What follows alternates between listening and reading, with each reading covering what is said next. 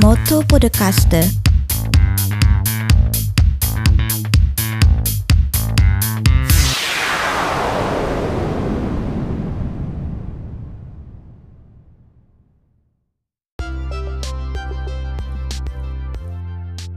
Sakkawai suru minasan konnichiwa, la Roberto des Motto Podcast ni yokoso. Buongiorno e buonasera carissimi amici del Motto Podcast, puntata prenatalizia dedicata al nostro campionato della Serie A Motto Podcast, il campionato di calcio e scacchi, l'unico presente in Italia in questo momento. Sono qui con il solito commentatore Diego Poli. Buonasera a tutti. L'allenatrice del Brescia Anna Gamba. Ciao a tutti. L'allenatore del Frosinone Luca Parravano. Buonasera a tutti. L'allenatore dell'Inter Francesco Nicco Niccolini. Ciao. E l'allenatore del Torino Paolo Rivalta. Buongiorno a tutti, buongiorno. E alla fine una gradita presenza, perché ho il piacere di annunciare la nuova manager del Motto Podcast, Elena Travaini. Ciao Elena. Buonasera a tutti. Wow, oltre a essere blind ballerina sarai la blind manager delle blind manager.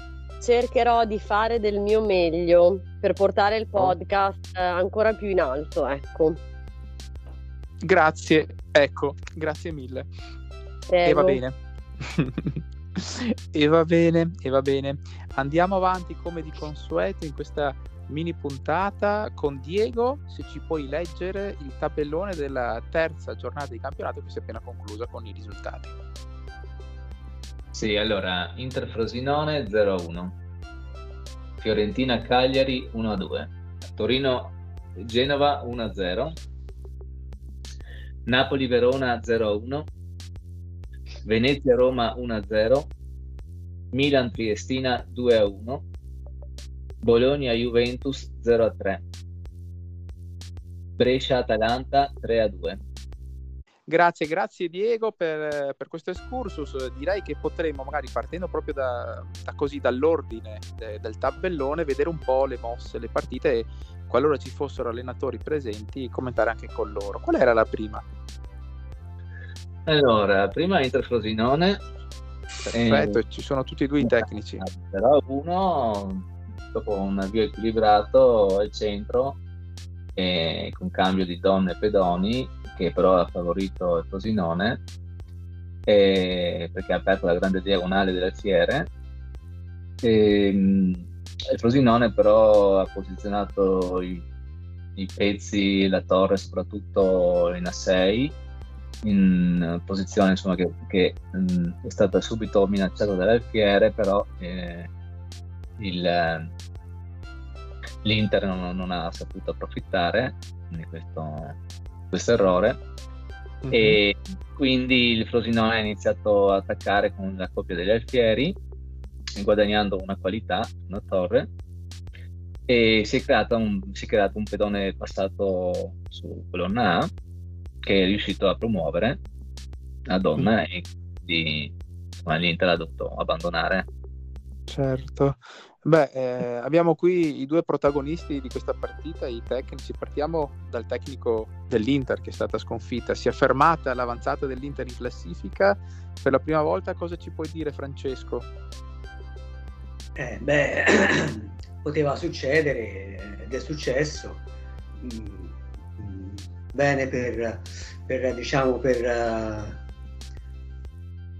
per riorganizzarsi, nel senso, successivamente, come ha detto anche Diego. Sì, c'è stato quella svista. Quella svista però non ha sulla qualità del gioco, non ha alla fine. Sì, una svista ci può stare, una partita, l'altro ne approfitta, ok, però tutto sommato la partita l'ho vissuta male, perché pur avendogli fatto fare una serie di mosse obbligate all'avversario, mi si è ritorta contro, giustamente, come diceva Diego. Ha guadagnato una posizione migliore il mio avversario, e da lì che non non poi non sono neanche più riuscito a venire fuori, malgrado me. Va bene, sarà spunto per andare in ritiro con la squadra, sì. In ritiro spirituale, ma siamo sicuri che tornerai forte e vincente nella prossima partita. Vediamo da questi errori, speriamo di imparare. Certo, sì. Sbagliando si impara, si dice sempre così, e mai arrendersi, soprattutto negli scacchi, che è un bellissimo gioco. Luca Parravano, vincitore di questa partita, stai smuovendo un po' la tua classifica, cosa ci puoi dire?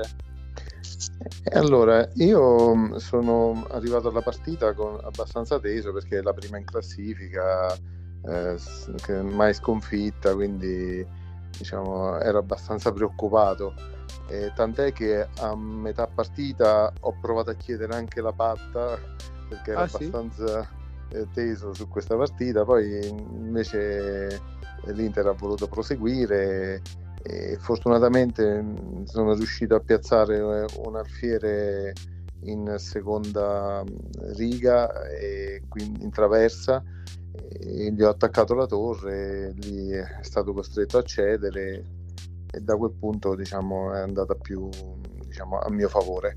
Comunque bella partita, sono soddisfatto. Certo, bene, complimenti dunque al Frosinone, che sta smuovendo finalmente la classifica, e vedremo poi gli abbinamenti del quarto turno. Diego, la prossima qual è? Allora, Fiorentina-Cagliari 1-2, e sì, da notare l'ottima preparazione in apertura di entrambe le squadre, e quindi la partita equilibrata fino al mediogioco. Peccato per una banale svista della Fiorentina alla 27esima mossa, quando prende una forchetta dal pedone di Re e Torre, è costretta a perdere la torre, e quindi da quel punto in poi la partita è stata più facile per Cagliari, e la Fiorentina ha dovuto abbandonare.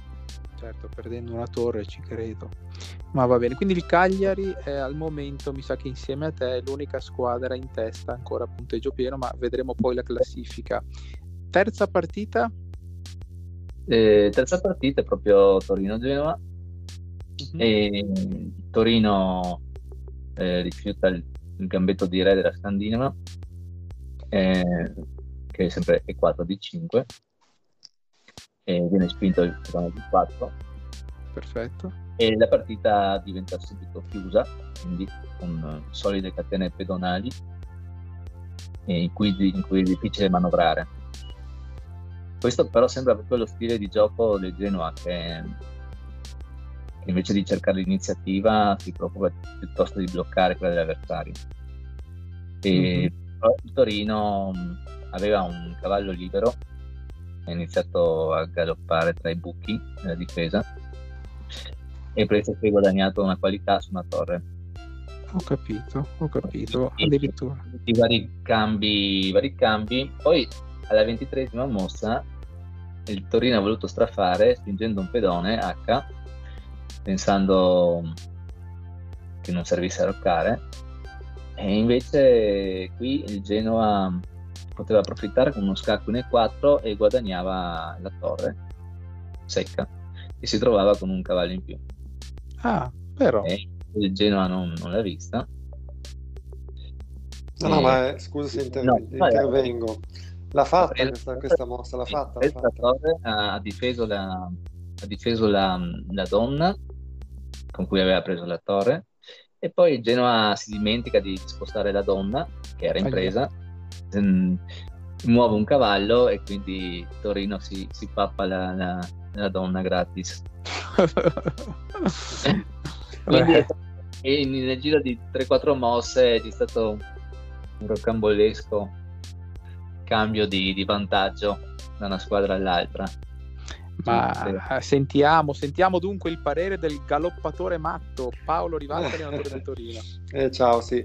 No, è stata una partita abbastanza rocambolesca, perché effettivamente io ho fatto, forse ho sbagliato, ho ceduto un po' di sicurezza non arroccando, perché poteva costare veramente la partita, perché quando appunto lui, pur essendo in svantaggio di una qualità, avendogli mangiato la torre e avendo perso poi il cavallo, però scambiato comunque andava bene, ero in vantaggio io, lui poi mi ha dato questo scacco, e quindi prendendomi la torre con la regina, io ho difeso, ho dovuto difendere per forza con la regina, se no mi prendeva anche la torre dietro, perché l'avendo arroccato il rischio era quello, e lui poi non so come si è mosso il cavallo, si è dimenticato la donna che era in presa, da lì poi la partita è cambiata.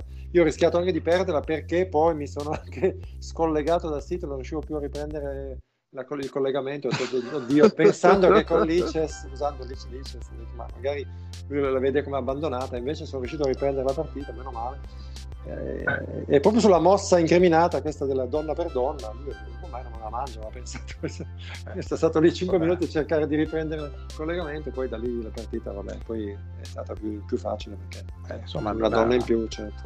Una partita miracolata, ma mi sa che anche tu, caro Paolo, sei a punteggio pieno. Sì, deve essere a punteggio pieno, sì, perfetto, sì. Immediatamente perché magari vabbè, ancora per poco forse, vabbè, vedremo, dai. Beh, l'importante è che perdi col Venezia, che sono io. No, quella no. Sarà facile. Scherzo ovviamente. Vedremo. Grazie Paolo. Diego, la prossima per favore. La prossima è la partita che ho fatto io con il Napoli. E Napoli-Verona, diciamo che la partita ha preso una brutta piega per il Napoli presto, perché ha perso un pezzo dopo una serie di cambi al centro, in cui ha preso uno scatto, quindi ha dovuto perdere un pezzo. Poi però la difesa è stata attenta, quella del Napoli, e ho dovuto impegnarmi per chiudere la partita, cercando di dare scatti, di fare dei cambi per arrivare a un finale vantaggioso, e finché sono riuscito ad arrivare alla fine.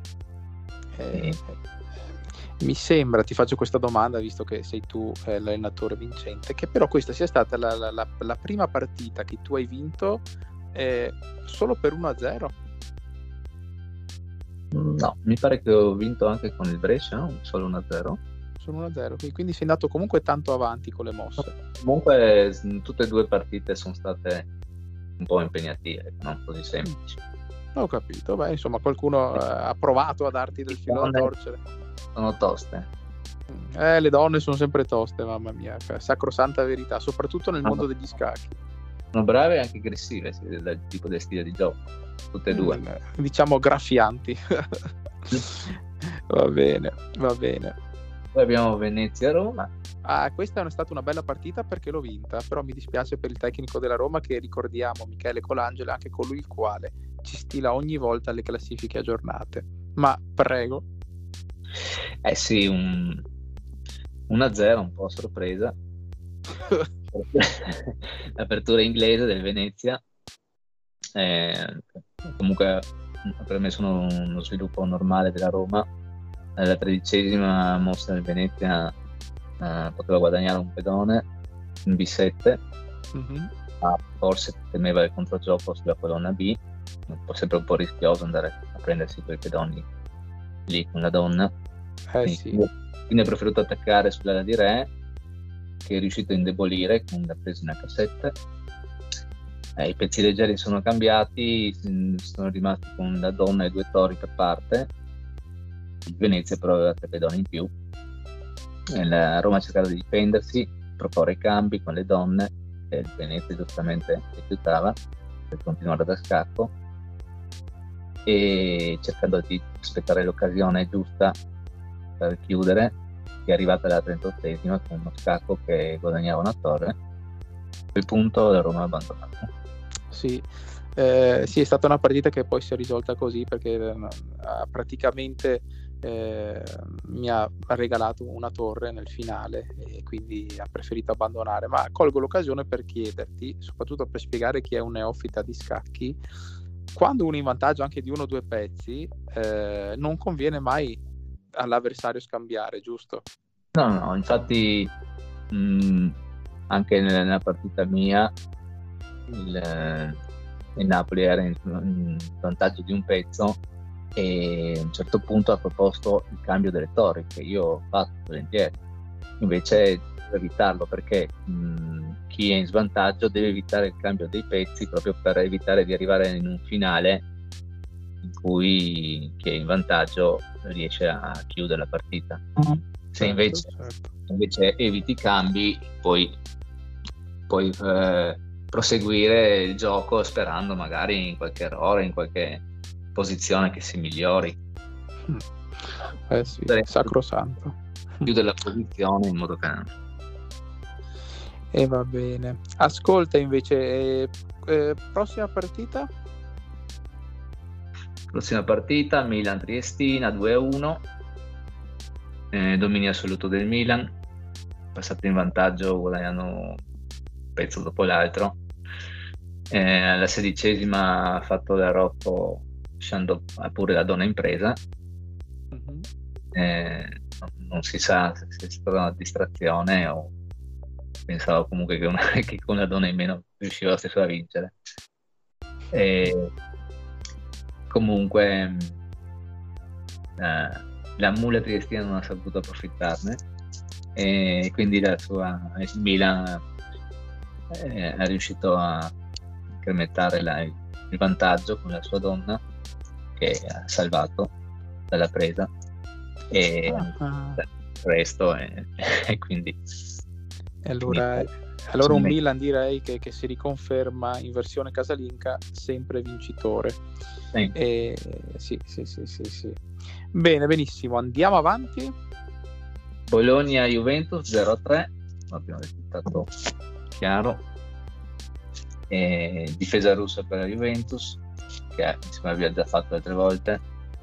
Il Bologna comincia presto a soffrire la pressione al centro con l'avanzata dei pedoni, che causano anche la forchetta, il guadagno di 2 pezzi. La Juventus sposta l'attacco sull'area di Re, portando al galoppo 2 cavalli che fanno man bassa dei pedoni, lasciando il re avversario sguarnito sull'arrocco, e poi arriva la regina a dare il colpo di grazia. Poi sappiamo che la coppia donna a cavallo è molto più forte in attacco sulla Rocco, anche più di donna alfiere, proprio per la capacità di controllo delle case, cui il re non può andare del cavallo, no? Che salta la donna. Certo. Direi che è una Juventus che si sta rilanciando alla grande dopo la prima inaudita sconfitta nella primissima giornata di campionato. Adesso si sta tirando su, sta riscalando un po' la vetta anche la Juventus, sarà un ostico avversario. Credo che forse manchi solo una partita. Sì, diciamo la partita più bella secondo me, sempre quella che doveva essere la più combattuta, infatti Brescia-Atalanta 3-1. Il derby. Non si, le squadre non sono risparmiate, e per la gioia degli spettatori anche. Dopo un'apertura teorica, diciamo, del Brescia, ha iniziato a spingere al centro, guadagnando spazio, obbligando l'Atalanta a posizionare i pezzi in brutte case. Infatti un cavallo in H6, un alfiere per H6, G per H6, ha aperto da Rocco, e da questo momento il Brescia ha avuto posizione migliore, ma non ha saputo approfittare con alcune buone mosse. Potevano chiudere i conti prima. Alla 32ª addirittura perde un alfiere, ma la posizione resta comunque buona, e con cavallo H6 dava un doppio a re e torre. Però dopo qualche mossa commette un altro grave errore, torre di 1 per minacciare la donna, che però era difesa della propria torre l'Atalanta, quindi dopo il cambio il Brescia si sarebbe trovato con una torre in meno. Ma questa volta è andata bene, l'Atalanta invece ha spostato la donna in una casa assurda, ha preso un pedone laterale, e comunque il Brescia è rimasto una buona iniziativa, e con donna e torre per entrambe. E dopo una serie di scacchi il Brescia è riuscito a guadagnare la torre dell'Atalanta e infliggere lo scacco matto. Ho capito. È stata una partita molto compattuta. Noi abbiamo qui la vincitrice di questa partita, allenatrice Anna Gamba, l'energetica Anna Gamba, che ci racconterà le sue impressioni. Sì, buonasera. Allora Diego è buono, ha detto che è stata la partita più bella, ma forse dal punto di vista degli spettatori, perché in realtà tutti e due abbiamo commesso parecchie sviste e abbiamo fatto parecchi errori. Poi, come sempre negli scacchi, chi sbaglia di più e alla fine, verso la fine, ho preso ancora più vantaggio e sono riuscita a portare a casa la partita. Però non è una partita che mi ha soddisfatto così tanto, devo dire la verità. Ma noi siamo sicuri che ne vincerai ancora e con migliori performance, tanto da riportare il sorriso sulle tue labbra. Per esempio contro il Venezia. No, calma. Il Venezia è una squadra che sta rilanciando. Pensate che poi ci dirà Diego alla fine quale sarà l'avversario del Venezia. Sarà veramente una partita da fuochi d'artificio, ve lo posso assicurare. Belle partite, soprattutto emozionanti, no? Quelle che anche sono ribaltamenti di fronte. Sì, combattuta è stata combattuta. Però... anche degli errori, però ci sono, oltre agli errori ci sono anche dei momenti in cui si può vedere. Sì, sicuramente. Soprattutto da parte più del Brescia. Sì. Allora noi adesso, prima di leggere classifica e prossimo turno, ricordiamo a tutti voi che ci state ascoltando, se volete seguire il campionato anche dal sito internet ufficiale mottoscacchi.Wordpress.com, troverete il link ovviamente nei riferimenti di questa puntata. C'è proprio la pagina dedicata alla Serie A Motto Podcast, con classifica generale, classifica piena di statistiche, nomi di allenatori, nomi di squadre, c'è di tutto di più, e ad ogni tabellone di giornata addirittura questi podcast sono embeddati nelle pagine. Diego, classifica generale. Allora, classifica abbiamo a 9 punti 3 squadre: Cagliari, Torino e Verona. Seguono Inter, Juventus, Milan, Venezia, Frosinone e Brescia a 6 punti, quindi un bel gruppetto centrale. Mm-hmm. Poi a 3 punti Fiorentina, Roma, Atalanta, e ancora a 0 punti Genoa, Triestina, Napoli e Bologna.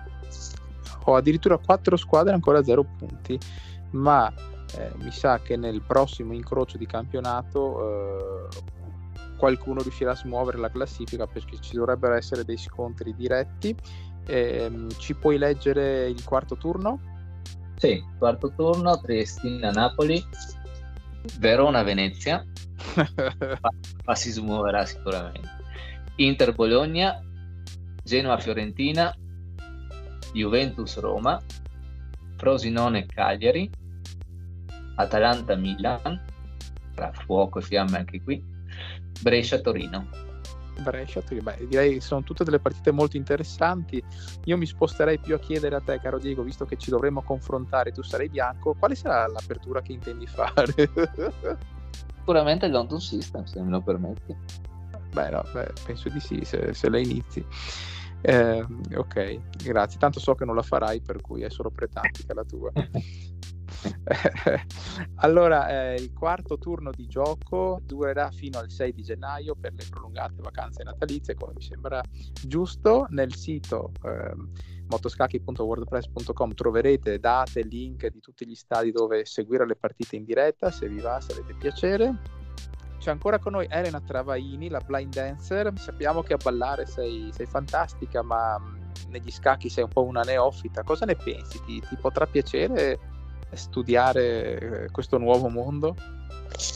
Ma allora, credo che il gioco degli scacchi prima di tutto sia molto affascinante, molto strategico, ci vuole secondo me tanta determinazione, no? Come diceva anche prima Anna, anche un po' di sana competizione. Sono tutte cose che ovviamente fanno parte del mio modo di essere, e poi lo trovo uno sport molto aristocratico, mi piace molto, mi ispira molto, ecco.